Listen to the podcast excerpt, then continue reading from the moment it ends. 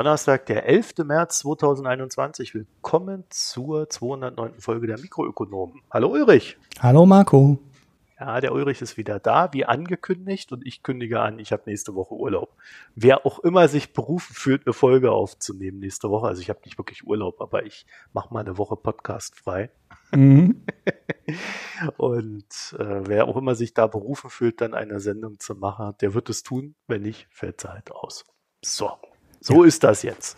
Schauen wir mal. Dann haben wir gleich eine Korrektur an den Anfang zu setzen. Nicht der Andreas hat dem Ulrich das Bier gesendet, sondern der Philipp war das. Mhm. Nachgeguckt. Mhm. Ja. Ich habe übrigens auch noch eine kleine Korrektur. Ich habe in der letzten Folge gesagt, es hätte Stromrechnung bis zu 9000 Dollar gegeben. Äh, die wird sicherlich auch gegeben haben, aber das war eigentlich nicht der Preis, den ich sagen wollte, also bei dem Texas-Thema da. Sondern es ist doch kein komplett unregulierter Markt. Denn bei 9000 Dollar ähm, gibt es ein Price Cap äh, bei dem Strom. Das waren die 9000 Dollar, habe ich irgendwie durcheinander geworfen. Aber es wird schon eine Menge Leute geben, die richtig fette Rechnungen da bekommen haben, vor allem weil sie mit Strom heizen, dann bei, bei Frost und die haben wahrscheinlich in dem Wintereinbruch mehr geheizt als äh, in zwei Wochen wahrscheinlich mehr geheizt als sonst den ganzen Winter. Und dann zu den explodierten Stromkosten. Naja, wenn sie ja, Strom hatten. Da, ne? da gibt es ohnehin noch äh, eine Ergänzung. Jetzt, damit wollte ich eigentlich gar nicht anfangen mit den ganzen Ergänzungen. In Texas wird jetzt untersucht, ob der Strom äh, nicht zu teuer ist. Ähm, mhm. Zwar wurde der Strompreis wohl auch zu lange zu hoch gehalten an den Tagen. Das hätte man schon viel eher senken können. Und da gibt es jetzt auch nochmal eine Untersuchung, bei der rauskommen könnte, dass das Stromunternehmen, was da abkassiert hat, oder die Stromunternehmen, dass die dann etwas zurückzahlen müssen. Mhm. Ja, also dann haben wir gleich mal hier am Anfang Korrekturen gemacht und Ergänzungen. Dann kommen wir zu unseren allgemeinen Hinweisen. Also wir haben wie gehabt ein Newsletter, den wir auch in den Shownotes immer verlinken. Dann haben wir viel positives Feedback zum Premium-Service bekommen, wie wir ihn uns so ausgedacht haben. Wie zu erwarten war, ist natürlich nicht jeder so 100% dabei, aber da gibt es auch noch Leute, die sagen, ja, äh, statt dem Premium-Service so nehmen, spende ich dann halt für die Hauptsendung. Also äh, da, das war eine äh, sehr angenehme Erfahrung von den Mails, die ich da so bekommen habe und den kleineren Hinweisen. Danke dafür und dann natürlich auch vielen Dank an all jene, die ihre Spenden, Premium-Abos und Daueraufträge da in den letzten Wochen abgeschlossen haben, verlängert haben, gezahlt haben. Dankeschön. So. Und dann haben wir noch die Kritik, das Lob und die Hinweise. Die könnt ihr uns per E-Mail schicken. mh.mikroökonom.de und ihr findet uns auf Twitter, Reddit und Facebook, jeweils at Mikroökonom mit OE. Ja, und dann haben wir heute ein Thema, über das wir nicht sprechen, lieber Ulrich. Wir sprechen nicht über die CDU und ihre ausschweifende Wirtschaftskraft. ausschweifende Wirtschaftskraft. Ja, ähm, die haben Knete. Das lohnt sich. In die ja, schwarze Partei einzutreten. Politiker. Ihr seid Kohle. knapp bei Kasse. Einfach in die CDU eintreten. Ja, wird gut, wird gut. Müsste mal ab und zu nach Aserbaidschan fliegen oder auf die nächste Pandemie hoffen, aber äh, sonst ist das ein guter Karrieremove. es gibt sehr gutes Essen in Aserbaidschan. Mhm. In anderen Problemfällen, äh, ja, da muss man halt auch mal die Augen zumachen. Ja, dann haben wir eine Ergänzung am Anfang. Das ist der Punkt, wo die Ergänzungen kommen, Ulrich. Ja, Entschuldigung, Entschuldigung. ja, muss es wirklich noch üben hier. Also, äh, der Hilti hat uns darauf hingewiesen, dass die Chips, über die wir letztes Mal gesprochen haben, nicht mit dem Flieger, äh, mit dem Schiff transportiert werden, sondern mit dem Flieger geflogen werden. Aber zweifelsohne sind auch da die Frachtplätze knapp momentan. Hm, ja, das hatte ich so kurz angedeutet mit dem, dass so ein Container voller Chips sehr, also dense ist, ne? also es ist sehr, sehr dicht äh, und eigentlich sind die, es sind halt keine Stofftiere. Ich glaube, das war das andere, das äh, andere Extrem, was ich genannt habe. Ja, das ist immer das Problem, wenn man so eine kleine Frotze leider einbaut. Die wird dann gleich zu, zum Fakt. das ist ein Problem. Ja, äh, ich stand letztens tatsächlich bei jemandem und habe mir mal so eine ja, Postkisten oder so eine Kisten mit äh, Speicher und RAM und so weiter angeguckt. Äh, da passt der äh, massig rein. Mhm. Äh, war ganz interessant. Der hat mir tatsächlich auch gesagt, dass die Dinger mit dem Flieger darüber gehen. Dann mhm. hätte ich mal mich dran erinnert. So, dann kommen wir zu unserem ersten Thema. Ulrich, der CO2-Preis steigt und steigt und steigt. Das ist jetzt schon bei über 40 Euro die Tonne. Mhm, ja. Super Anlagemöglichkeit. genau. Ich weiß nicht, ob es wirklich so gedacht war. Na, Klassiker-Thema. Wir haben ja hier am Anfang, ah, vor ein paar Jahren, eigentlich schon vor zwei, drei Jahren angefangen, darüber zu diskutieren, die klassische Ökonomendiskussion geführt. Ähm, sollen wir lieber eine CO2-Steuer haben oder lieber einen CO2-Preis am Markt? Irgendwann haben wir mit der Diskussion aber aufgehört, weil die eigentlich total zwei-, dritt- oder viertrangig ist. Wichtig ist, dass CO2 einen Preis bekommt. Und ob der sich am Markt bildet oder ob die Politik den festlegt, ist echt ähm, ja, weit weniger so wichtig. wichtig ne? Genau. Ja. Naja gut, wir haben ja jetzt in Deutschland einen komischen Mischmasch aus der neuen CO2-Steuer auf manche Bereiche und dem alten EU-weiten Emissionshandel. Der Emissionshandel, den gibt's ja schon wirklich lange und na, war erstmal fünf, sechs, sieben Jahre komplett nutzlos, weil der Preis irgendwie bei fünf Euro lag und das keinen, der die CO2-Zertifikate kaufen musste, wirklich gejuckt hat. No, und dann ging es irgendwann los. Äh, 2019, 2020 haben wir uns dann gefreut, dass der Preis mal so in die Richtung 25, 30 Euro kam, weil das ist dann der Bereich, wo ein CO2-Preis in der Stromerzeugung eine Wirkung entfaltet. Das äh, CO2-intensivste bekommt als erstes Probleme. Das ist die Braunkohle, also Strom aus Braunkohle.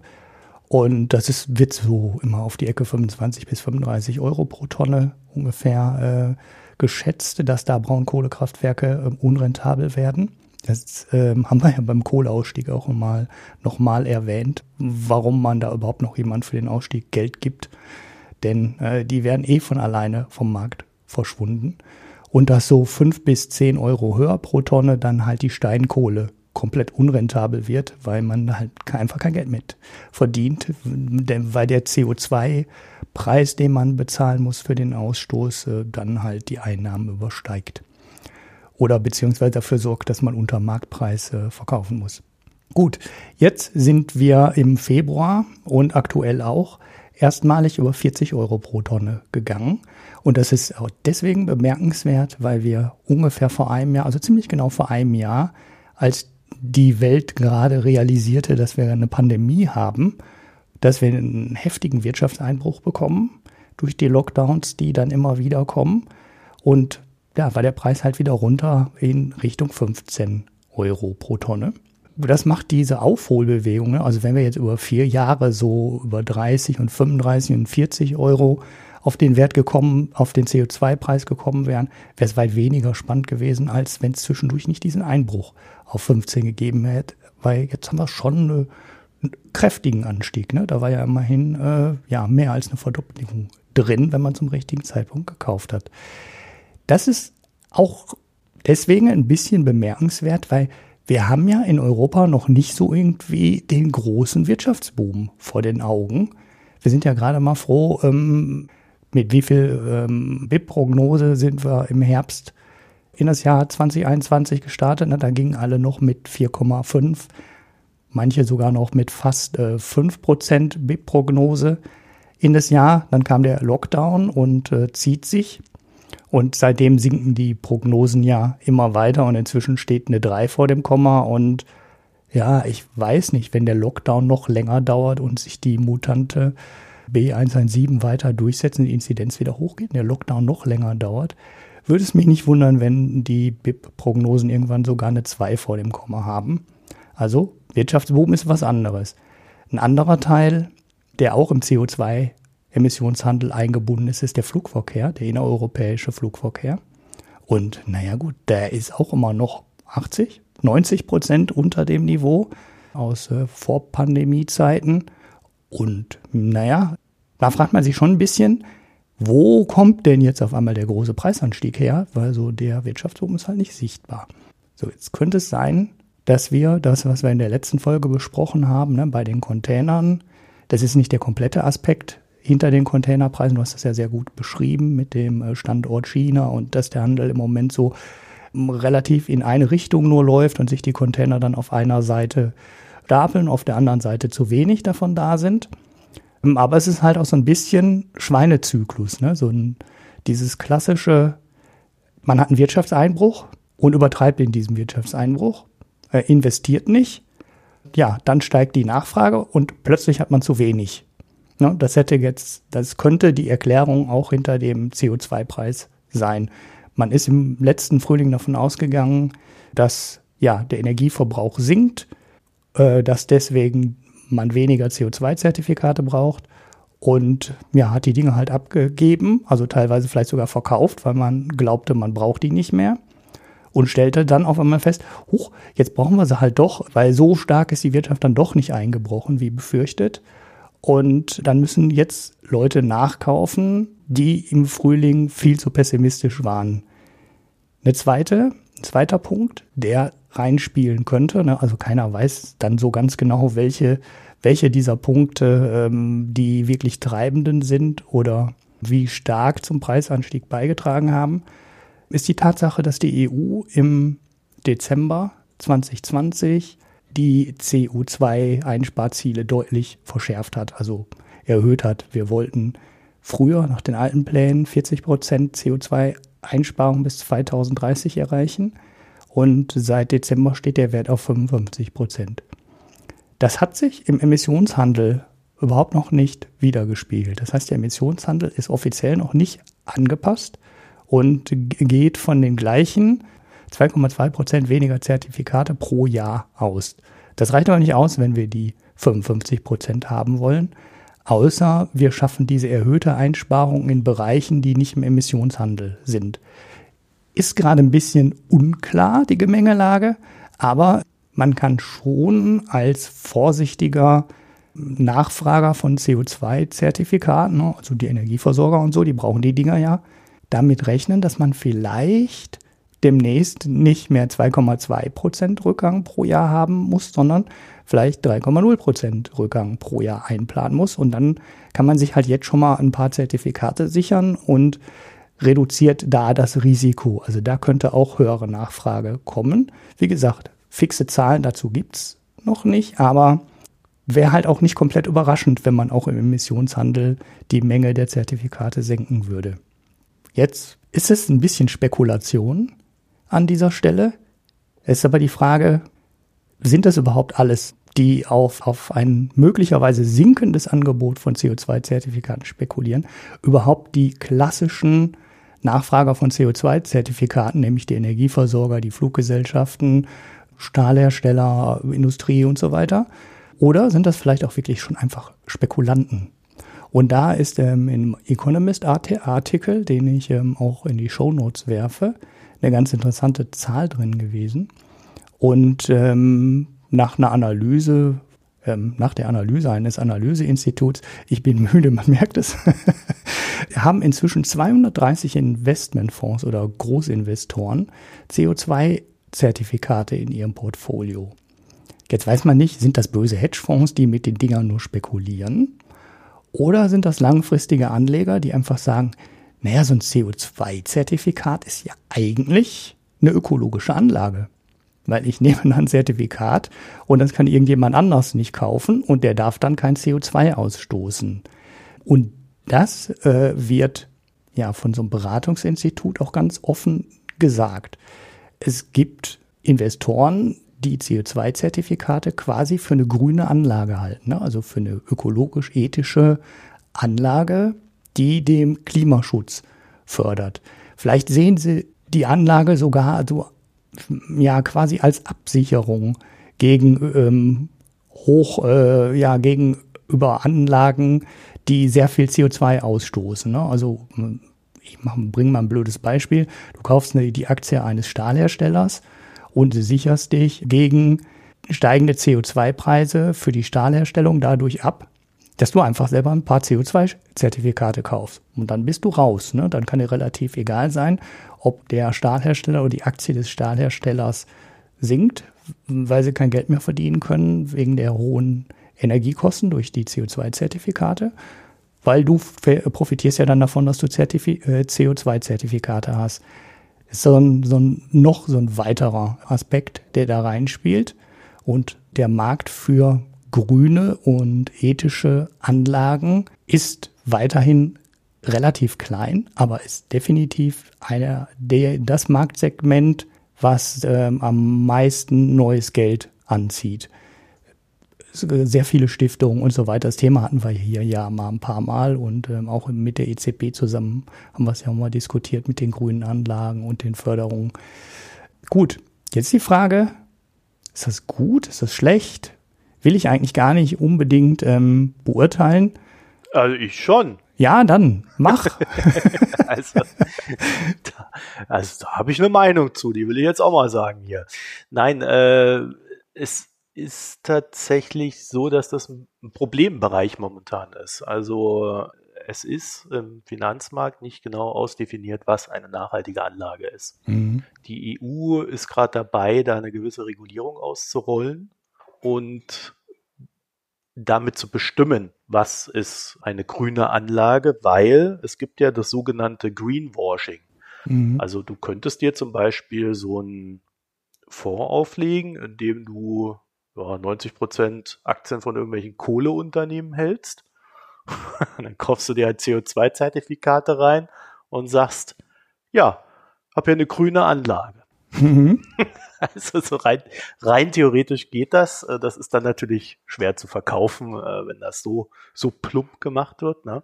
Aber äh, das ist so ein Bereich, der, ja, der erst noch reguliert werden muss, gerade reguliert wird. Und da ist sicherlich der ein oder andere dabei, der mal hier ein paar Aktien von dem hat und da mal ein paar Aktien von jenem oder halt auch mal so ein CO2-Zertifikat, um eben zu sagen, ich habe hier grüne Anlagen in meinem Fonds, deswegen ist das ein grüner Fonds. Mhm. So, und diese Regulierung von der EU ist ja dann natürlich auch wieder eine Vorbereitung darauf, dass man gewisse Branchen halt auch viel besser fördern kann. Weil wenn definiert ist, was genau eine grüne Anlage ist, hat es die EZB zum Beispiel auch viel leichter, ja, äh, grünes Geld und so weiter zu verteilen oder grüne Anleihen einzukaufen und was auch immer man sich da noch so ausdenken mag.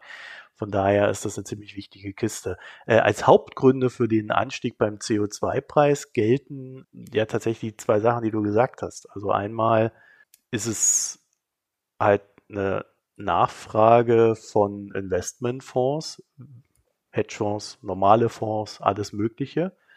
Und die läuft rein in die Erwartung einer verstärkten Regulierung. Mhm. Weil die EU ja schlichtweg gesagt hat, dass sie mehr regulieren wird. also, dass sie da äh, mehr machen will in dem Bereich. Und da geht eigentlich fast nichts ohne einen CO2-Preis. Ne? Mhm. Das ist halt dann das Instrument der Wahl. Und da denke ich mal, ist es jetzt nicht ganz verkehrt zu erwarten, naja, die CO2-Zertifikate werden demnächst teurer. Dann ist ja eh genug Geld da für alle möglichen Spekulationen momentan wie wir ja an den, also steigt ja fast jede Assetklasse äh, in den letzten Monaten.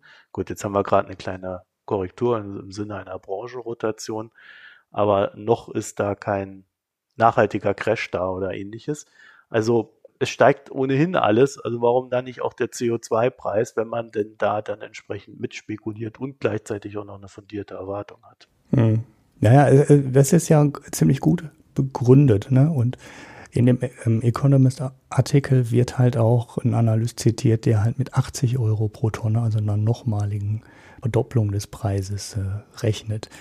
Ja, okay. Ich hatte noch einen, einen letzten Punkt dazu, den ich mit dem, äh, ich will das jetzt nicht bewerten. Ich finde es natürlich auch gut. Muss ich ja gar nicht mit äh, dass der Preis steigt, ne? weil nur dann wird der CO2-Preis eine Wirkung, äh, der ganze Handel eine Wirkung entfalten und je mehr der entfaltet, desto besser. Von daher habe ich gegen den steigenden Preis nichts. Ich weiß aber nicht, ob ich den Aspekt, dass da jetzt Investoren und möglicherweise Hedgefonds in, das, in den Markt einsteigen, wirklich gut ist und die Befürchtung, ähm, die Hanna und ich und äh, du auch eigentlich zu alle zusammen hatten, dass wir ja doch ziemlich erratische äh, Preisfindungen in dem Markt haben, nicht unbedingt hilfreich ist bei der langfristigen Entscheidung, äh, welche Investitionen tätige ich und welche nicht. Ne? Also in einem Jahr von 15 auf 40 äh, ist halt schon eine richtig heftige ähm, Änderung. Und ja, vielleicht hast du dann im Frühling bei 15 gesagt, naja gut, dann baue ich ja noch einen neuen Hochofen ne, bei 15 Euro. Kann ich ja machen, muss ich ja nicht, gar nicht anders investieren. Ah. Und dieses Jahr, ja, ich weiß, das ist ein, ein theoretisches Argument, aber Ökonom. Nee, nee, ich bin da, ich bin da äh, mittlerweile an so einem Punkt irgendwie, äh, die Unternehmen wissen genau, was in den nächsten Jahren passiert. Aha. Wissen genau, dass dieser CO2-Preis da nach oben gehen wird. Ja, ja, gut. Ob das jetzt ein Jahr eher auf 100 Euro geht oder 180 oder ein Jahr später. Also wer da wirklich rumspekuliert, dass die Entwicklung langsamer laufen wird, weil jetzt Corona ausgebrochen ist oder sonst was, der hat es halt auch nicht anders verdient. Ja, das kann man jetzt natürlich sagen, aber dann würde ich halt sagen, dann wäre der Preis, wenn alle davon ausgehen, dass der Preis immer nur steigen würde, wäre der letztes Jahr nicht auf 15 gefallen. Also das ist nicht logisch. Dann würden ja die Marktanleger was komplett anderes erwarten als die Unternehmen. Klar kann sein, dass die Insider in den Unternehmen eine andere Meinung haben als die äh, Marktteilnehmer. Aber auch, auch dann würde ja dieser, diese Ökonomenidee, dass sich der beste Preis nee, nur am nee, nee. Markt die bildet. Die Idee hat halt einen, einen grundsätzlichen Fehler. Äh, beziehungsweise sie ist nicht komplett falsch, aber sie hat halt den Fehler, dass völlig klar ist, dass es ja eine Zeitschiene gibt. Und man mhm. streitet sich politisch um die Zeitschiene. 2030 oder 2050. Mhm. Und äh, die, der Kompromiss wird dann wahrscheinlich irgendwann 2040 sein für die Politik. Also könnte ich mir vorstellen, dass man halt auf 2040 hinarbeitet. So, die Ökonomen haben jetzt in ihren ganzen Annahmen immer mit 2050 gearbeitet. Das heißt, die werden komplett falsch liegen, sobald die Politik anzieht und sie wird anziehen, weil der gesellschaftliche Druck höher geworden ist in den letzten Monaten und Jahren. Höher, als es vor drei, vier Jahren war, aber immer noch nicht hoch genug. Aber man merkt, dass es auch immer mehr wird, was den Druck betrifft. So, dann hast du jetzt diese politischen Entwicklungen in Deutschland, dass höchstwahrscheinlich äh, eine, eine, Bundesregierung aus heutiger Sicht es dann ab äh, Oktober geben wird, an der die Grünen beteiligt sind. Mhm. Das heißt, es wird dort Maßnahmen geben. Dann wird sich das natürlich auch auf die EU niederschlagen, weil Deutschland ist ja momentan noch eins der Bremserländer. Mhm was diese ganzen Sachen betrifft. Ja, natürlich in Einklang da mit unseren produzierenden Nebenstaaten hier, Tschechei, Ungarn und so weiter, die sind ja da alle mit dabei. Die freuen sich ja dann, wenn, wenn wir diese Regulierung verhindern. Man spricht sich da ja auch ab. So, und das wird sich dann halt bis zu einem gewissen Grad ändern. Und dann ist halt die Einsicht da, dass 2050 halt ohnehin nicht unbedingt die beste Idee ist, vielleicht. Und da ist, das ist auch in der Wirtschaft da. Da haben wir vor einiger Zeit schon mal drüber geredet. Äh, da habe ich dir erzählt, dass die Unternehmen eigentlich alle davon ausgehen, so zumindest die größeren, dass die Regulierung nochmal wesentlich verschärft wird. Da haben wir, glaube ich, vor einem Jahr oder vor anderthalb Jahren drüber geredet. Das mhm. muss vor Corona gewesen sein. Mhm. Aber ich, da bin ich mir jetzt auch nicht sicher. So, das heißt also, wer jetzt in dieser Zwischenzeit dann wirklich irgendwann mal drauf spekuliert hat als Unternehmen, dass der CO2-Preis sinkt, um da irgendwelche Windfall-Profits zu machen. Der hat es schlichtweg nicht anders verdient.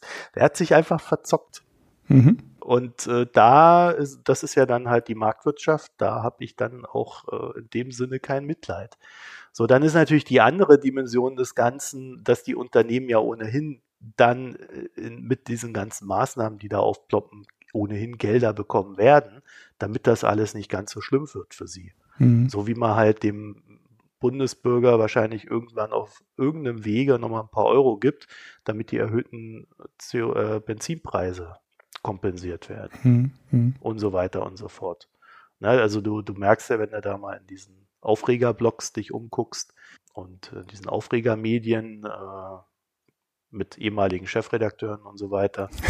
ähm, da war ich tatsächlich heute zum ersten Mal ja, ja, dieses die, Jahr. die sind ja, weil, weil die Lebensmittelpreise jetzt irgendwie um 1, irgendwas Prozent gestiegen äh, sind, sind die ja schon wieder alle äh, vor der Inflationsangst und, und die Welt geht unter. Mhm. Also das sind dann halt so diese Diskussionen, die dann auch wieder dazu führen, dass man dann wieder ein paar Gutzahl in die andere Richtung geben muss. Und da wird es halt eine Entwicklung geben. Und äh, aber jedes Unternehmen, das seit anderthalb bis zwei Jahren auf sinkende Zertifikate spekuliert, Zertifikatpreise, hm. hat sich schlichtweg eigenverantwortlich verzockt. Ja. Corona hin, Corona her. Ja, ja da hast du. Alle in der Politik waren völlig klar. Ja. Ja, die Frage ist ja auch, also ich glaube auch nicht, dass wirklich jemand im größeren Stile davon ausgegangen ist, dass der CO2-Preis fallen wird. Trotzdem ist es immer noch was anderes, als wenn du davon ausgehst, dass der Preis steigt. Oder ob die Politik direkt sagt, äh, 20, 30, 40, 50. Ne? Ähm, wir erhöhen halt jedes Jahr um 10 Euro pro Tonne. Das ist immer noch kalkulierbarer, als das äh, dem Markt zu überlassen.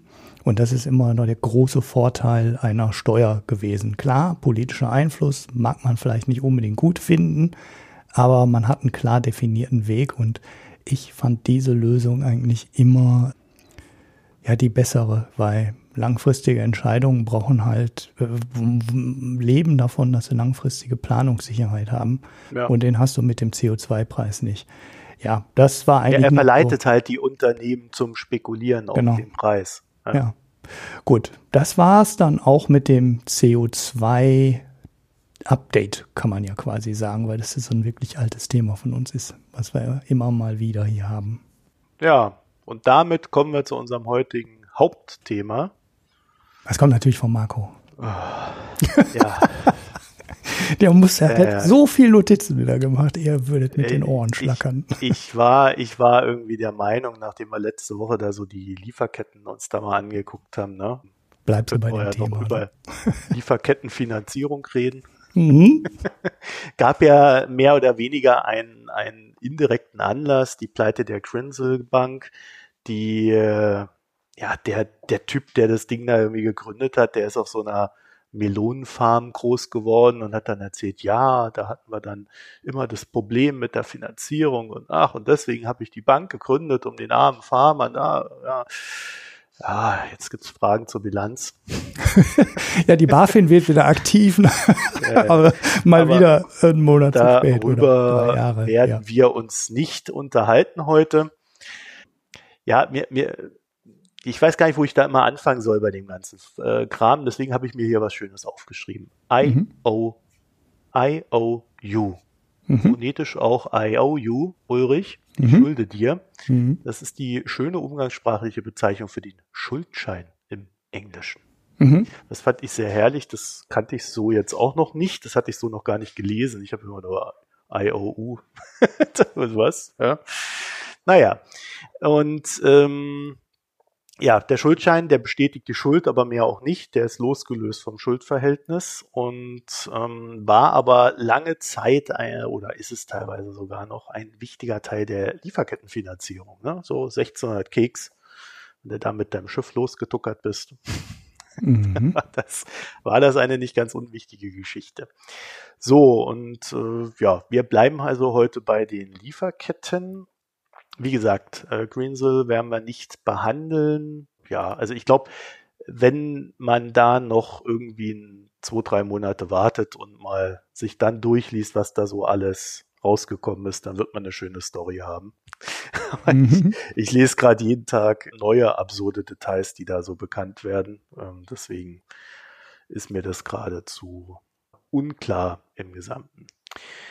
Aber äh, kommen wir nochmal zurück aufs Jahr 2020. Das war ja, wenn wir das so wirtschaftlich betrachten, gerade so aus Deutschland heraus, eigentlich ein ganz tolles Jahr. Ne?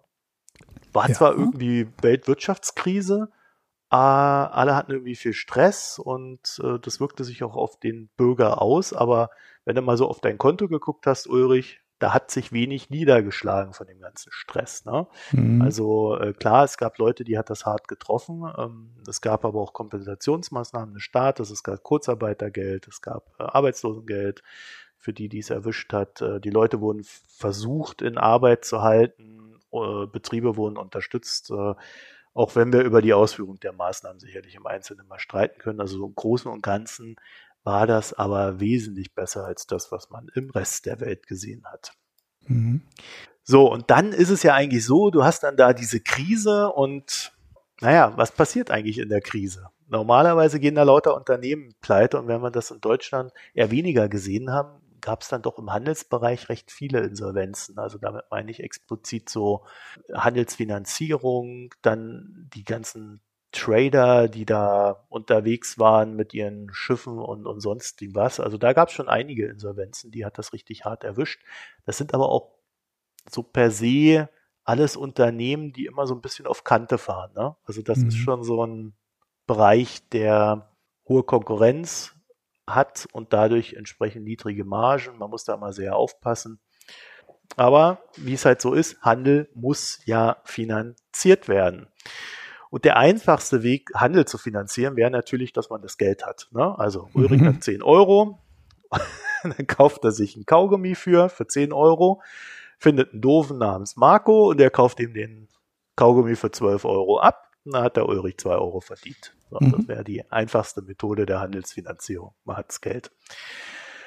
Hat man das Geld für die Ware aber nicht, ja, dann ist doch die erste Idee, man nimmt einen Kredit auf. Ne? Also der Ulrich leiht sich 10 Euro muss dann 1 Euro Zinsen zahlen, verkloppt den Kaugummi an mich für 12 Euro und hat 1 Euro Gewinn. Mhm.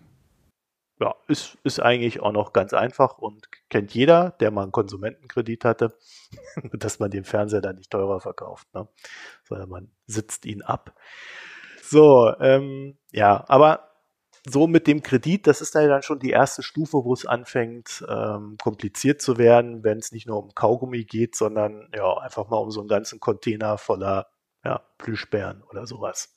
Also da fangen die Probleme an. Da muss der Kredit ja vielleicht erstmal zweckgebunden sein. Als Bank hätte man dann noch gerne die Ware als Sicherheit. Dann brauchst du ja irgendwie auch eine Bestätigung, dass die Ware gekauft wurde oder du auch eine Bestätigung, dass sie unterwegs ist. Ne?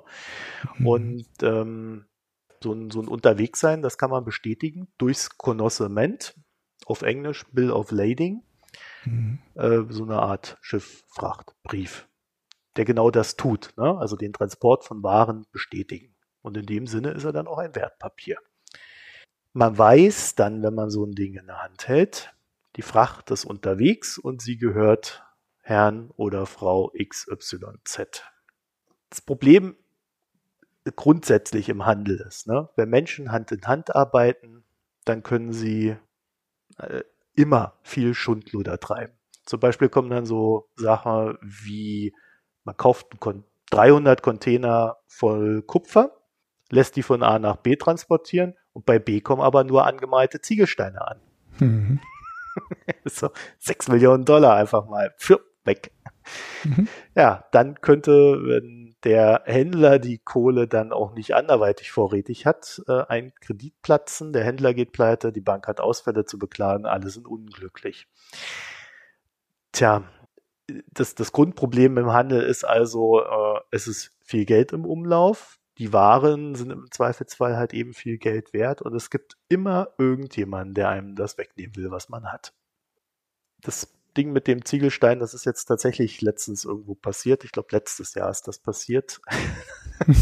das ist so.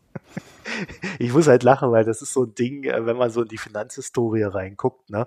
Das ist wie die Banken, die früher Goldbestände gehalten haben und dann haben die Mitarbeiter irgendwie versucht, mal so ein Goldbarren mit nach Hause zu nehmen und einen angemalten Stein da reingelegt. Mhm. Und dann sind natürlich äh, alle paar Monate irgendwelche äh, Inspektoren vorbeigekommen, die das geprüft haben, ob da alles richtig ist.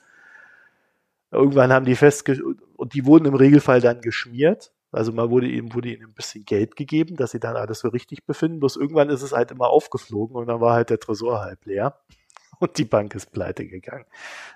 Wenn es ganz schlecht gelaufen ist, hat es natürlich zu diversen Verwerfungen an den jeweiligen Börsen geführt. Also das sind wirklich so Geschäfte, wie man so noch vor ein paar hundert Jahren gemacht hat. Ehrlicher Betrug würde man das heute nennen. ja, ähm, aber wir leben jetzt in modernen Zeiten und der heiße Scheiß heute heißt Reverse Factoring. Mhm. Ich habe mir überlegt, bevor ich damit anfange, fangen wir mal mit Factoring an. Mhm. Ähm, ich versuche das mal so vom Hergang zu erklären. Also ein Unternehmen hat Waren verkauft. Das ist der Verkäufer. Der Käufer wiederum hat ein Zahlungsziel von 60 Tagen. Und diese 60 Tage wird er im Regelfall ausnutzen. Damit nun aber der Verkäufer sofort über die Liquidität verfügen kann, in Klammern, die der Käufer ihm noch nicht gibt, geht er mit seinen Forderungen zu einem Factoring-Unternehmen und verkauft sie. Dafür wiederum erhält er 80 bis 90 Prozent der Forderungssumme und zwar sofort. Und der Faktor geht dann her und treibt die Forderungssumme ein oder wartet halt, bis das Zahlungsziel fällig ist und treibt es dann ein, wenn es nicht kommt. So, der Spaß kostet dann mindestens ein Prozent im Monat, da geht das los und je nach Bonität sind das dann natürlich auch höhere Prozentzahlen. Und es kommt noch so eine mindestens Factoring-Gebühr von zwei Prozent per Anno drauf. Mhm. Das schwankt dann natürlich auch mit der Bonität. So, und äh, wenn dann die Forderungssumme komplett eingetrieben wurde, erhält der Verkäufer die restlichen 10 bis 20 Prozent der Forderungssumme. Und das Factoring-Unternehmen verdient nur an den Zinsen. Mhm. Soweit klar? Ja. Also der Vorteil liegt ja auf der Hand. Ne? Man hat mhm. sofort die Liquidität, so mhm. zumindest einen großen Teil der Liquidität und das ist eigenkapitalwirksam. Also wo du vorher in der Bilanz noch eine Forderung gegenüber jemandem hast, hast du jetzt halt Bargeldbestand. Mhm. Und nur noch eine 10 bis 20 Prozent, also und nur noch 10 bis 20 Prozent der Summe als Forderung. Mhm. Und das schlägt sich dann natürlich positiv auf deine Bonität nieder. So, und das andere ist, je nach Vertrag, also da gibt es natürlich auch unterschiedliche Verträge, aber man kann so auch das Risiko eines Zahlungsausfalls loswerden. Mhm. Du hast dann halt nur noch diese 10 bis 20 Prozent äh, Risiko statt halt 100 Prozent Risiko. Also das ist je nachdem, in welcher Situation du dich befindest, äh, eine ziemlich gute Angelegenheit, die dir auch ein paar Prozentpunkte wert sein kann. Ja, dann lass uns mal zum Reverse Factoring kommen.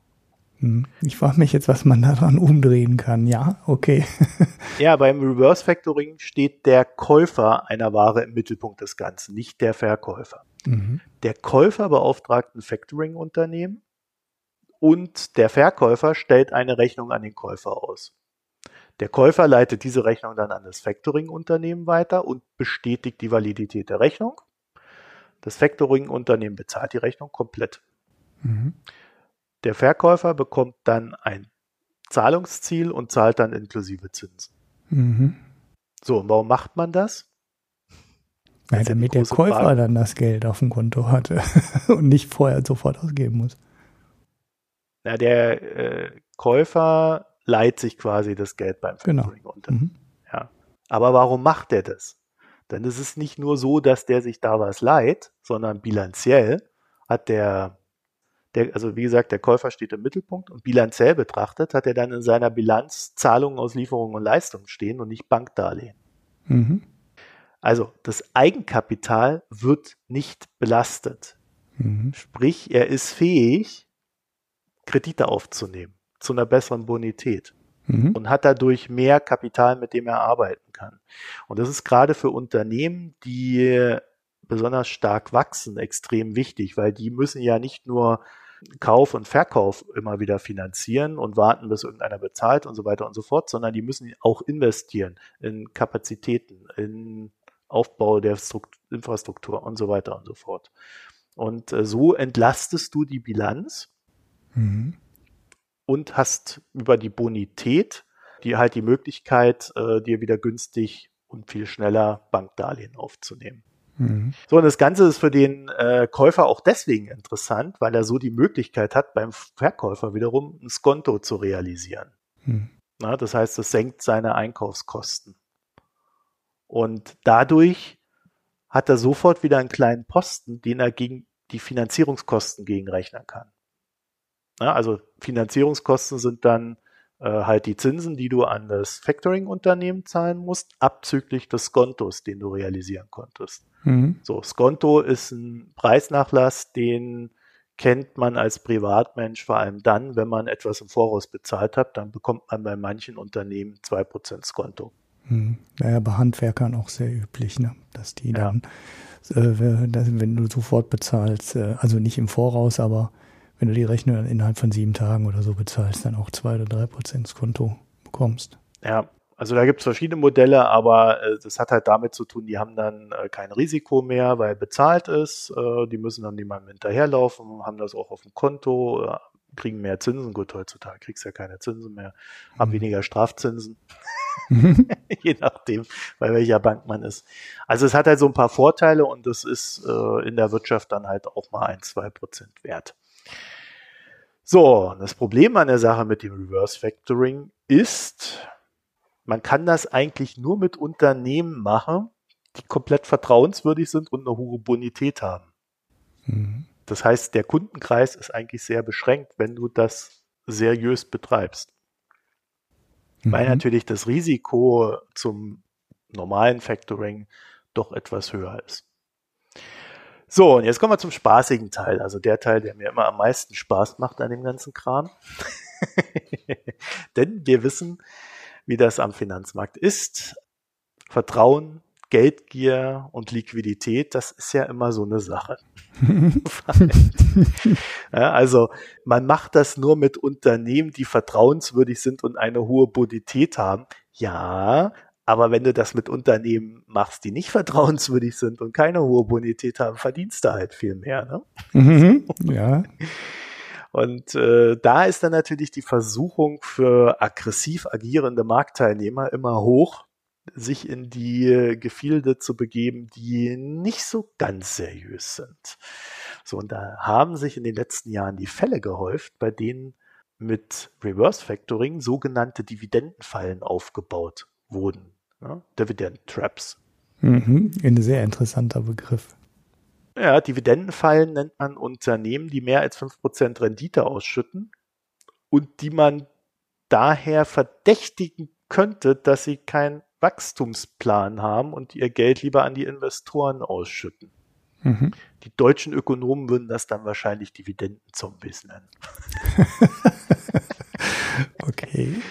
Ja, also äh, das ist äh, tatsächlich so ein Thema, wenn wenn du am Kapitalmarkt agierst, dann wirst du äh, feststellen, es gibt eine sehr starke Community, die Dividendenaktien kauft. Der können die Dividenden nicht hoch genug sein. Mhm. Und per se ist es aber, also eine Dividende ist eigentlich so aus unternehmerischer Sicht ziemlicher Quatsch. Weil eigentlich willst du ja dein Geld haben, um zu investieren, Märkte zu erobern, Konkurrenten niederzumachen, äh, deinen Marktanteil zu steigern und dann am Ende mehr zu verdienen als alle anderen. Mhm. Wenn du aber Geld ausschüttest an deine Aktionäre, dann ist das Geld ja weg. Mhm. So, für die Aktionäre aber wiederum ist die Dividende sehr wichtig, weil sie sagen, naja, dann habe ich etwas, mit dem ich quasi wie so eine Art Zins rechnen kann. Mhm. Und äh, mit diesem Zins, mit dieser Rendite, die an mich rausgeht, äh, kann ich dann wiederum eine Finanzplanung machen, äh, wo ich auch Einnahmen verzeichne. Das heißt, ich habe auch wieder einen gewissen Geldfluss an mich zurück, kann dann in die Aktie reinvestieren oder woanders hin investieren. Also da gibt es so verschiedene Modelle, äh, die da kursieren. Jeder, wie er da so seine Strategie am Laufen hat. Und mir ist halt irgendwann mal aufgefallen, es gibt also bei den großen Unternehmen, aber da kommen wir dann auch gleich noch dazu, gibt es das mittlerweile auch, diese Dividendenfallen, aber das äh, hat andere Gründe als bei kleinen Unternehmen.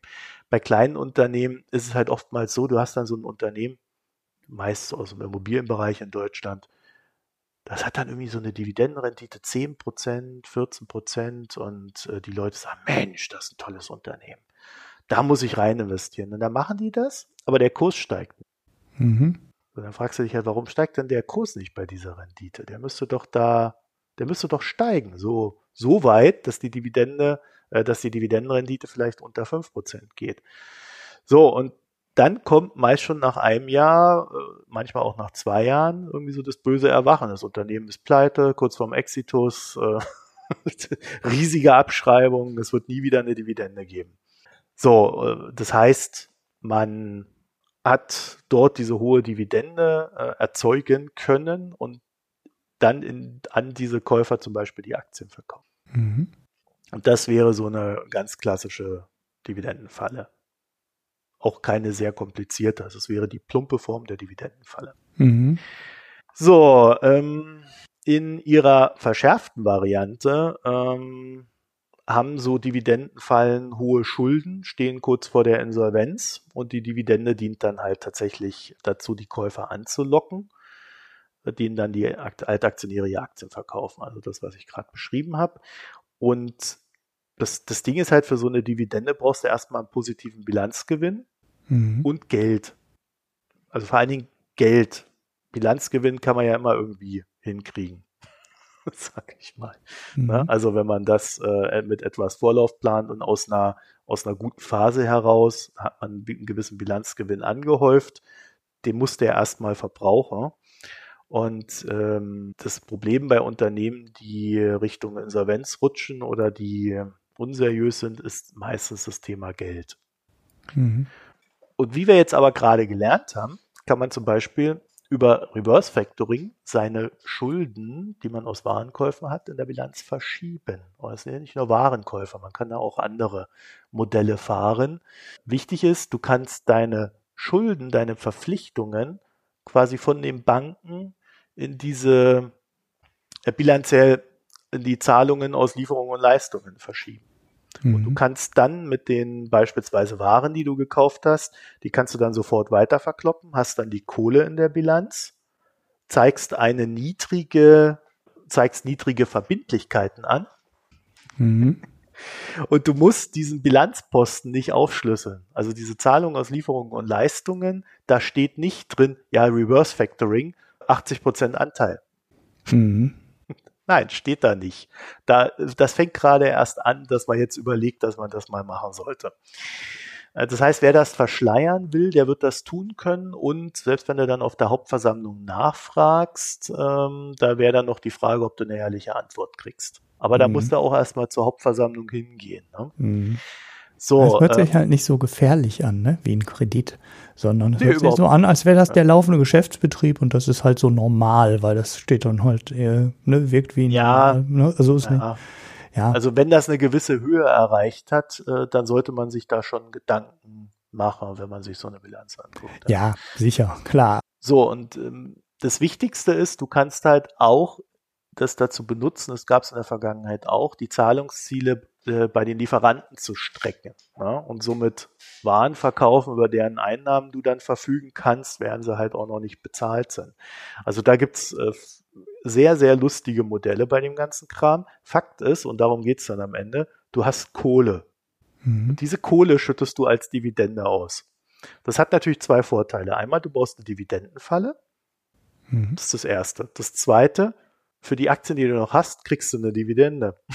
das heißt Cash. Mhm. Du weißt genau, der Laden geht dann irgendwann mal hops. So, und dann kannst du noch, äh, wenn es, äh, wenn dann die Leute kaufen wegen der hohen Dividendenrendite, ja, dann kannst du da noch deine Aktien loswerden. Mhm. Also ein Großaktionär freut sich dann darüber, wenn das Management solche Sachen tut. Mhm. So, und das Ganze muss und jetzt, jetzt kommt so die, die, die Zwischenvariante. Das Ganze muss nicht immer nur Betrug sein. Ne? Das kann auch ganz normales, großes, bekanntes Unternehmen sein. Ich nenne jetzt mal keine Namen. Äh, zum, nur mal so ein Hinweis, es gibt da durchaus angelsächsische Telekom-Dienstleister, die zu solchen Dingen neigen. Mhm. Ähm, und die haben sich über Reverse Factoring Liquidität für die Dividendenzahlung quasi erkauft, die sie eigentlich gar nicht hatten, und haben dann halt eine Dividende ausgeschüttet. Und irgendwann, das kannst du halt eine Weile machen, ne? aber irgendwann kommt halt immer so dieser Moment der Realität. Da ist das ausgereizt. Mhm. Und dann geht das nicht mehr und dann musst du halt, naja, die Dividende kürzen, eingestehen, ja, wir haben da jetzt, läuft doch nicht so proper hier gerade im Laden und so weiter und so fort. Und dann kracht natürlich dieses Kartenhaus so ein bisschen zusammen. Das, also das muss dann in dem Moment gar nicht in der Pleite enden, sondern einfach nur in der Phase, in dem es dem Unternehmen nicht so gut ist, gut geht. Und dann ist die Frage, warum macht man sowas? Warum muss man da auf Gedeih und Verderb eine Dividende zahlen? Und die Antwort ist oftmals recht simpel. Das ist ein Teil der Boni. Also in deinen Boni-Vereinbarungen als mhm. Vorstand steht halt drin, Dividende 0,45 je Aktie. Wenn du das nicht erreichst, eine Million weniger. Mhm.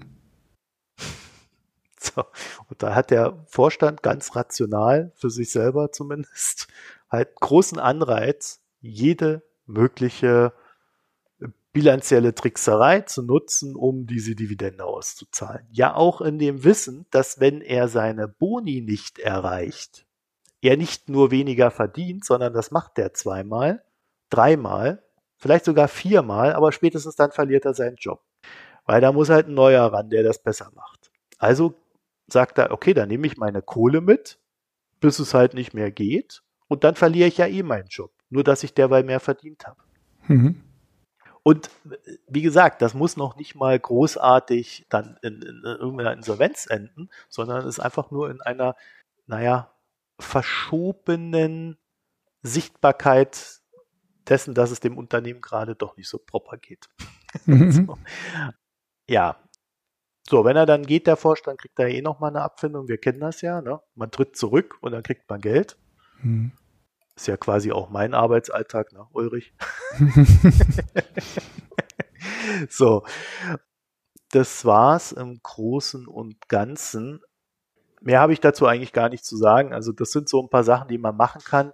Äh, wie gesagt, Reverse Factoring war ein Faktor bei Greensill, aber äh, was genau da in den Bilanzen stattfand, es gibt da zwar ein paar Hinweise, aber das werden wir uns dann vielleicht nochmal anderweitig angucken, wenn ja das nicht ohnehin irgendwann mal gescheit aufbereitet wird.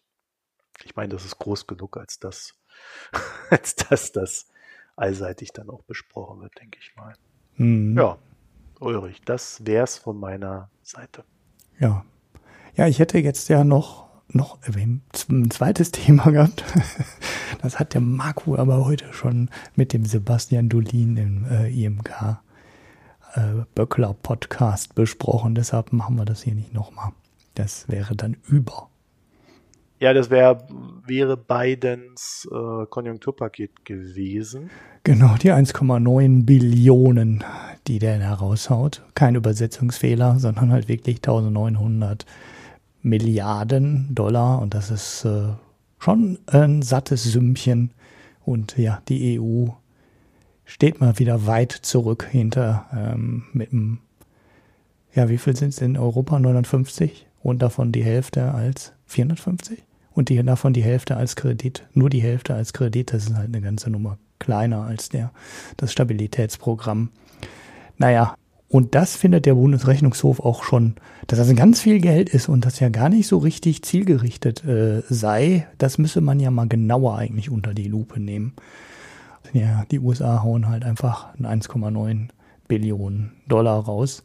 Ja, wobei das jetzt auch, äh, man muss ja dazu sagen, das äh, ist jetzt natürlich eine große Summe, mhm. aber das kompensiert auch einige Sachen, die wir hier in Europa ausgeben.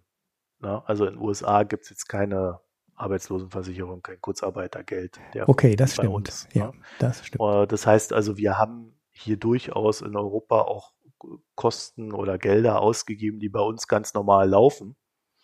Und äh, so Sondermaßnahmen kommen dann halt oben drauf, während bei den Amis mehr oder weniger äh, das, was die da tun, also dann gescheites oder gescheiteres Arbeitslosengeld zahlen oder da mal 2000 Dollar da insgesamt mal rübergerückt zu haben an die Leute, äh, das kompensiert halt auch viel, was sie nicht tun.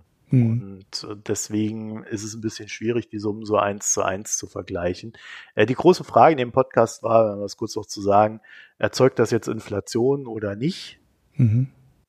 Ja, vielleicht kurzfristig, aber jetzt nicht so, dass da irgendwie eine, eine langfristige Inflationserwartung drin ist die mhm. jetzt irgendwie dazu führen würde, dass alle in Nöte geraten. Ne? Das mhm. Interessante mhm. ist ja, wir waren jetzt jahrelang, und das kann ich unabhängig jetzt von dem Podcast vielleicht noch sagen, wir waren jetzt jahrelang in dieser Negativzinsphase und das Ziel der EZB ist ja zwei Prozent. Mhm. Trotzdem haben wir jetzt, wo wir noch nicht mal bei den zwei Prozent äh, Inflation sind, die ja auch, also die Niedrigzinsphase war ja einer der Gründe, warum die Inflation niedrig ist oder umgekehrt. Ja, darüber streitet man sich ja noch. Mhm.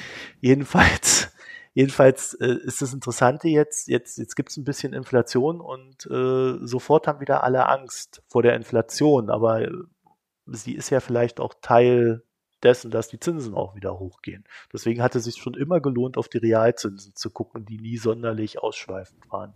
Hm. Ja. ja. also äh, daran nochmal die Erinnerung äh, und der Hinweis, dass man diese Diskussionen, die da gerade so aufploppen, mit Vorsicht genießen sollte.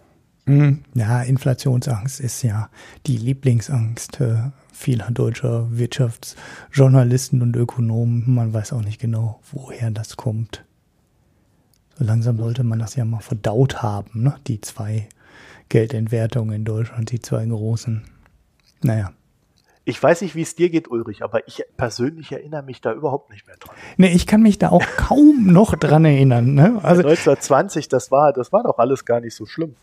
Wobei ich da echt sehr früh Erfahrung mit hatte. Ähm, wir ja. können da so langsam in den Gesellschaftsteil übergleiten, weil ja. mein Opa, oh, der hatte tatsächlich ähm, ähm, so ein Sammelalbum aus der Zeit, wo die ganzen entwerteten Geldnoten drin war. Das ist leider irgendwie verschollen und nie wieder aufgetaucht, aber das war dann schon lustig, wenn dann ja selbst in, in Oberhausen irgendwie Zechen und äh, Großarbeitgeber ähm, selber die Nullen auf die äh, Scheine draufstempeln konnten. das war schon lustig zu sehen, wie dann jeder quasi, nein, nicht jeder, ne, aber ähm, größere staatliche Gesellschaften selber ähm, die Nullen hinten an die Währung dran stempeln durften. Das äh, schon lustig zu sehen. So, hey, jetzt mache ich noch drei Null dran. Bang.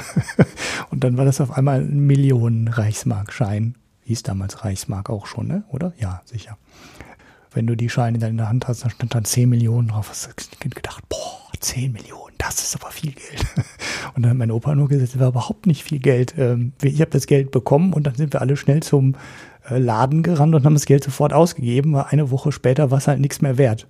Ja, nicht nur eine Woche, die sind teilweise, haben die Mittagspause gemacht haben mhm. in der Mittagspause das Geld für den Tag ausgezahlt bekommen und sind dann einkaufen gegangen. Mhm. Ja, ja. Weil bis zum Abend wäre es uns schon wieder viel teurer gewesen. Ja, komplett, komplett. ich meine, wenn du das ja. mal hinter dir hast, dann hast du natürlich für den Rest deines Lebens einen Schaden. Äh, das verstehe ich schon. Allerdings äh, dein Opa und mein Opa, also äh, also meiner lebt nicht mehr, meine beiden. Nee, meiner auch schon lange nicht mehr. Und ich habe jetzt nicht diese Ängste, die die hatten. Ähm, also ich weiß nicht, das ist so alles ein bisschen skurril. Das ja, Ganze, ne? das genau, auch nach dem Zweiten Weltkrieg. Ne? Es ist ja nicht, äh, ähm, es gab ja nicht eine neue Währung und die Entwertung der alten Währung, weil irgendwie Geldpolitik falsch war, sondern äh, Deutschland hat halt den Zweiten Weltkrieg vom Zaum gebrochen und verloren. So und deshalb war das Geld nachher nicht mehr wert, nicht weil irgendwie äh, die Bundesbank oder die EZB oder weiß ich nicht wer dran war. Also das ist echt ähm, ja, ein bisschen, ein bisschen sehr seltsam, warum man davon oder davor in äh, friedlichen Zeiten, in überwiegend friedlichen Zeiten Angst hat. Ja, wahrscheinlich, weil wir sonst keine Themen haben, bei denen wir uns so richtig gruseln können. Und dadurch, dass das ja immer so äh, ältere Herrschaften sind, die das pflegen, dieses Thema, habe ich so den, den Eindruck, irgendwie da brauchen die schlaffen Körper irgendwie Stimulanz oder so. Also anders kann ich mir das angucken. die schlaffen Körper brauchen Stimulanz. Jetzt ich finde ich jetzt wahrscheinlich. Das ist, wird ein Sendungstitel einfach. wir hatten ja mal jemanden, der sich da ganz vehement beschwert hat, dass wir da jemanden aus der Ecke da kritisiert haben. Mhm. naja, so ist das halt. Ähm, ja, also Gesellschaftsteil hast du gesagt, ja dann äh, Pix, ne? Ja, Pix. Das Problem ist, ich stelle gerade leider fest, dass dieser Artikel, den ich gelesen habe und picken wollte, ähm, hinter der Paywall steckt, was ich gar nicht verstehe, weil ich habe da kein Abo. Und ich habe ihn trotzdem gelesen. Das ist ein Artikel. Von wem denn? Ja, das ist ein Artikel in der NZZ. Wer den jetzt geschrieben hat, kann ich das noch lesen? Ja, kann ich Ach so. lesen. Martin Beglinger. Das ist ein Artikel die ähm, Überschrift Sind die Schlauen so mächtig? Und es geht darum, ja, dass äh, an vielen, an den Schalthebeln der Macht sitzt die akademische Mittelklasse. Und äh, es gibt jetzt eine heftige populistische Revolte dagegen. Und dann mit Bezug auch, ähm, ja, Bildungsgraben in der Schweiz und da wird dann auch so ein bisschen über Zürich geschrieben und wie viele Akademiker in Zürich leben und dass da ja kaum noch normale Leute leben und so ein bisschen über die ja gesellschaftliche Spaltung zwischen ja wie er es nennt, akademische Mittelklasse und ja, so den normalen Arbeitern, Handwerkern und äh, ja, Care-Workern und so weiter.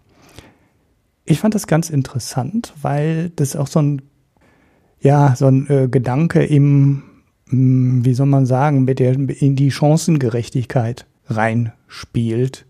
So ein Thema, was mich schon ein bisschen länger irgendwie so umtreibt, weil man redet ja immer von Chancengerechtigkeit und man, das muss das Bildungssystem, muss es herstellen und äh, dann wäre die, in der Gesellschaft alles gut. Wir sehen aber auch, dass die Leute mit, äh, also ich sag mal ganz platt, einfach die schlaueren Leute mit mehr Grips im Hirn halt die Knete verdienen heute. Und der Abstand zwischen den Leuten, die mit Geschicklichkeit und ihren Händen Geld verdienen und äh, den Leuten, die mit dem Kopf Geld verdienen, halt wirklich über die letzten 50, 60 Jahre massiv auseinandergegangen ist. Du konntest halt vor 50, 60 Jahren oder gerade nach dem verlorenen Krieg in Westdeutschland problemlos ans Handwerker ja eine richtig gute Stellung erreichen, ne? so dass du dann dein Handwerk hattest, hast du viel gearbeitet, hast ähm, warst fleißig. Die meisten Handwerker, auch ganz normale Bäcker und äh, Schreiner und was es so alles gibt, die waren ja nicht am, nicht selten am Ende ähm, ihrer Berufskarriere, hatten die halt äh, Wohnungen, die sie vermietet haben an andere Leute und waren dann Immobilienbesitzer. Nicht nur mit ihrer eigenen Immobilie, sondern halt ähm, auch mit weiteren. Das heißt, sie sind richtig mit Vermögen in den Ruhestand gegangen. Und ich glaube nicht, dass das heute noch so einfach geht, weil wenn du das heute in machen willst, dann musst du halt ja, Programmierer sein, ITler sein, ähm, sind halt diese Kopftätigkeiten. Und wenn man dann über Chancengerechtigkeit redet, ist es halt an vielen Stellen auch Quark, weil da gibt es halt irgendwelche Leute, die sind halt schon, ja, ich sag mal, die haben halt den Job und die reden dann über Chancengerechtigkeit. Es gibt halt einfach Leute, die diesen Job nicht machen könnten. Ne? Ganz doof, weil sie nicht genug in der Birne haben, sag ich mir jetzt mal wieder ganz äh, platt. Äh, und das äh, ist ein Problem, was die Gesellschaft irgendwie ausdiskutieren und aushandeln muss. Der Artikel geht jetzt nicht so super tief, aber der, der, der kratzt da dran. Ähm, ich sehe auch gerade, der ist gar nicht wirklich komplett hinter der Paywall, sondern der ist hinter so einer äh, Reg Registration Wall. Also man kann den wohl lesen, wenn man angemeldet ist. Bin ich irgendwie anscheinend auf meinem iPad vermutlich. Ja, ich werfe den trotzdem Vielleicht hat ja jemand Lust, sich der NZZ anzumelden. Ähm, und äh, den in die Show. Vielleicht hat ja jemand Lust.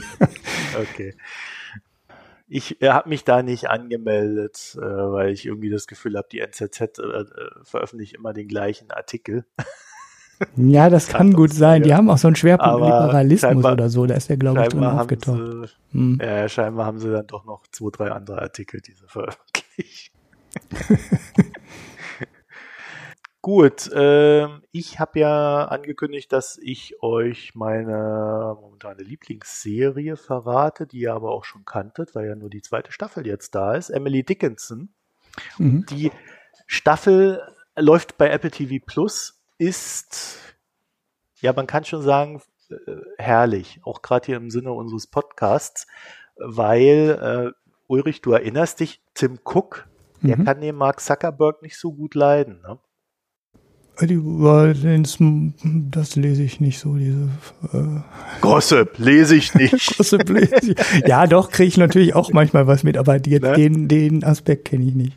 Ja, ja, die, die haben ziemlich einen Beef miteinander aus irgendeinem Grund, weil der Tim Cook immer irgendwas von Datenschutz erzählt und Mark sagt, naja, Datenschutz, ist alles Schweinerei. Lüge bei Apple, Lüge. Mhm. Ja, selber kein Datenschutz. Jetzt wollen sie uns da auch noch irgendwie die Cookies wegnehmen und so, so ne? Also so auf dem Niveau. Mhm. Und ähm, Emily Dickinson ist ein Apple Plus Original, also tatsächlich dann auch von Apple finanziert. und mhm. es geht, es, äh, das Setting ist, es ist so gedreht wie ein Theaterstück. Aber das, das Setting der zweiten Staffel ist, dass sie damit hadert, ob sie jetzt ihre Gedichte veröffentlichen soll oder nicht. Ne? Also zur Erinnerung, Emily Dickinson eine der wichtigsten Poetinnen der USA, aber sie hat äh, ihre Gedichte, die sie geschrieben hat, die einen sehr mystischen äh, Charakter haben, so Richtung Rumi gehen. Ähm, den hat sie in so einer Kiste gesammelt und eigentlich nie veröffentlicht. Ich glaube, es gab drei oder vier veröffentlichte Gedichte zu Lebzeiten. Und irgendwann hat man dann ja diese Kiste gefunden und war völlig baff, was da so darum lag. Jedenfalls hadert sie dann in dieser Staffel, die ganze Staffel durch, damit das zu veröffentlichen. Und veröffentlicht werden soll das in einer Zeitung. Und da gibt es dann einen jungen, dynamischen Zeitungsverleger, Move Fast and Break Things, mhm. Tageszeitung. Mhm. und äh, ja, und damit wird dann die ganze Staffel durchkokettiert. Ähm, sie immer auf der Sinnsuche, will ich veröffentlichen und dann geht es halt auch, sie hat sich auch in ihren Gedichten sehr viel mit äh, Fame beschäftigt, also äh, wie man sagen würde heute mit der Öffentlichkeit und ob man in der Öffentlichkeit sein will oder eben auch nicht. Es passt irgendwie alles sehr gut. Und da wird halt dieses ganze Thema durchverhandelt. Und, und die Message ist eigentlich immer, du willst nicht in der Öffentlichkeit sein. Die Öffentlichkeit ist scheiße. Lass es, mhm. geh weg. Mhm. Du willst nicht auf Facebook sein. Es ist halt so dieses, ähm, also man hat irgendwie immer das ganze, die ganze Zeit das Gefühl, es geht um Mark Zuckerberg. Mhm. Weil diese Figur halt sehr nah an ihm dran ist, nur halt ja etwas eher. Also wer das so ein bisschen äh, historisch abgefahren Theaterstück mäßig als Serie mag, der ist da glaube ich sehr gut aufgehoben. Ich halte das auch für eine, ja siehst du, jetzt geht Siri hier an. Ist unglaublich, ne? Das ist Siri, das ist doch. Serie, hast du gerade gesagt. Wow. Ja, ja und Siri, Siri hat sich angesprochen gefühlt. äh, wer das wirklich so auf so eine sehr künstlerische Art und Weise mag, also da muss man wirklich auch ein Febel für Theater haben, weil manche Sachen auch einfach überzogen sind, aber aus einer künstlerischen Perspektive ist das absolut herrlich. Mhm. Mit moderner Musik dazu. Sehr faszinierend. Mhm. Also, das mein Serientipp ist jetzt auch komplett erschienen. Die haben das ja äh, dann irgendwie so wöchentlich gemacht, ne? Mhm. Und äh, jetzt kann man sie sich am Stück angucken, sind leider immer nur zehn Folgen mhm. pro Staffel. Ja. Dann würde ich sagen, ab zum Bier, ne? Ja. Ich habe auch eins. Bin aber nicht so begeistert wie in der letzten Folge. Das machst du jetzt mit Absicht. Jetzt sagst du, das kommt aus dem Bierkalender. Nee, nee, das äh, ist genau aus dem äh, Dreierpaket, was wir bekommen haben. Ah, du ja auch. Okay. Ähm, das helle Lager. Das war natürlich auch ein gutes Bier. Ne, es wurde auch, äh, es kostete uns ja auch nichts. Nein, aber es war wirklich ein gutes Bier. Ich fand, ja, aber im Vergleich zu dem Pilz, was ich ihm echt gelungen fand. Mhm. Ähm, das war ein bisschen schwachbrüstig, ne? Ja, auch ein bisschen, auch langweilig. Also irgendwie fehlte dem so ein bisschen, äh, ja gut, ein Lager ist ja oft nicht so, so ein helles, ne? Ist ja, ne, nimm mal jetzt ein, gut, Schlappe Seppel, ne? Aber so ein, so ein, so ein, so ein Schlabberbier. Ja, es war schon ganz gut. Das, wenn, wenn das jetzt so auf den Tisch gekommen wäre, hätte ich wahrscheinlich auch gesagt, jo, gut, gutes Bier. Sag ich ja jetzt auch noch. Aber ähm, so diese positive Überraschung, die das Pilz war, ähm, war es definitiv nicht. So geht, kann man nehmen, wenn es auf dem ja, Tisch steht. Du bist auch generell Aber, kein Lagerfreund, ne? Äh, ja, würde ich gar nicht so unbedingt so allgemein sagen, aber die sind oft, mein Gott, diese ganzen, äh, ja, äh, schon nicht unbedingt mein Lieblingsbier, hast du schon recht. Will ich gar nicht schon reden.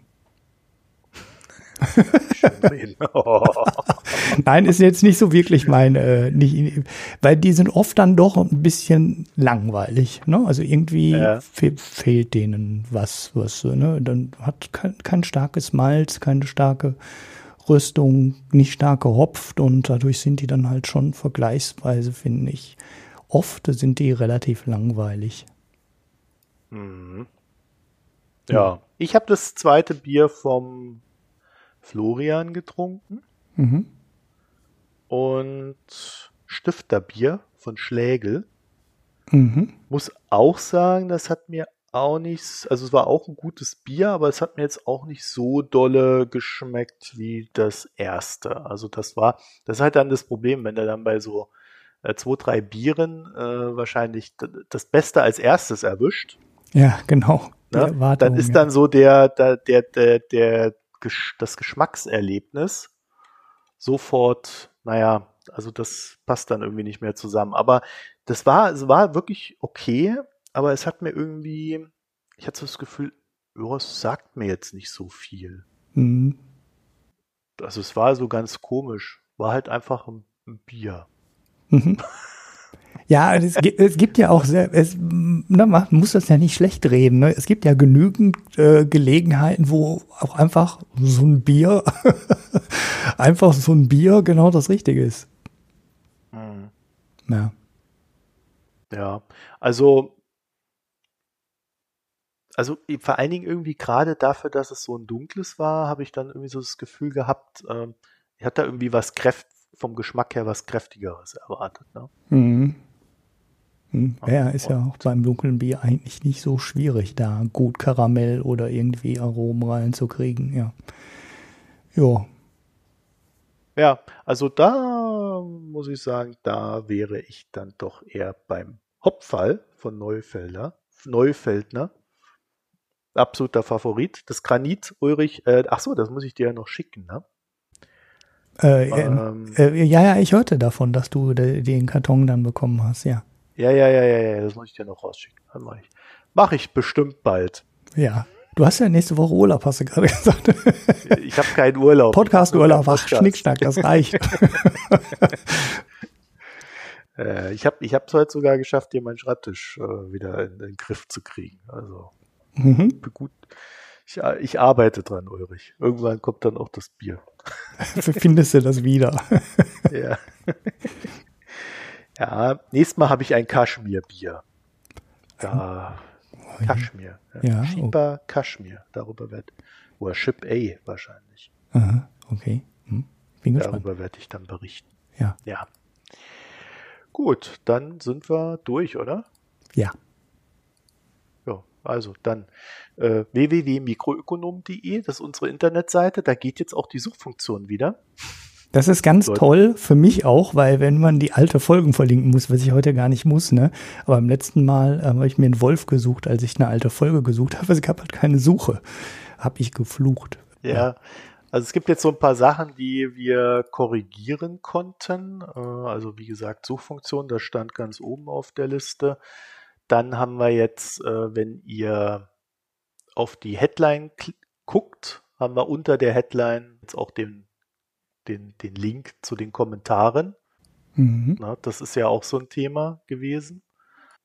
Und über die Kommentare kommt man dann auch in den Beitrag rein. Und das ist dann noch so das nächste, dass der Konrad da mal so einen Link zum Beitrag macht, damit man die auch leichter verteilen kann. Weil momentan ist es ja so aufgebaut, dass du da halt auf die Headline klickst und dann klappt sich das aus, aber dann hast du ja immer noch keinen Link. Mhm. Das ist so ein bisschen ungeschickt noch. Aber das ist dann noch so eine der Sachen und ja, ansonsten sind noch so ein paar Kleinigkeiten zu erledigen, aber so mit dem größten Mist sind wir dann mal durch und vor allen Dingen die, ja, die Filterung funktioniert jetzt auch wirklich anständig. Mhm. Das war meine größte Sorge. Mhm.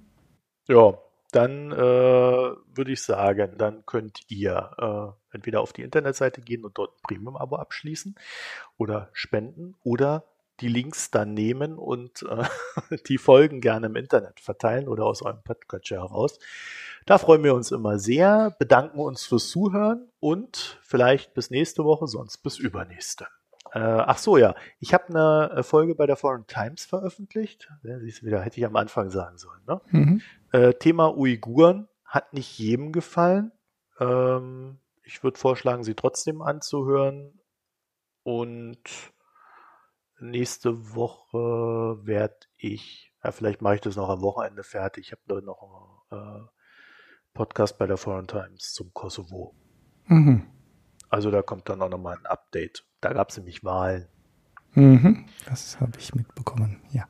Ja, und äh, ansonsten würde ich sagen, sind wir dann durch. Genau. Zeit euch. Bis bald. Tschüss. Ciao.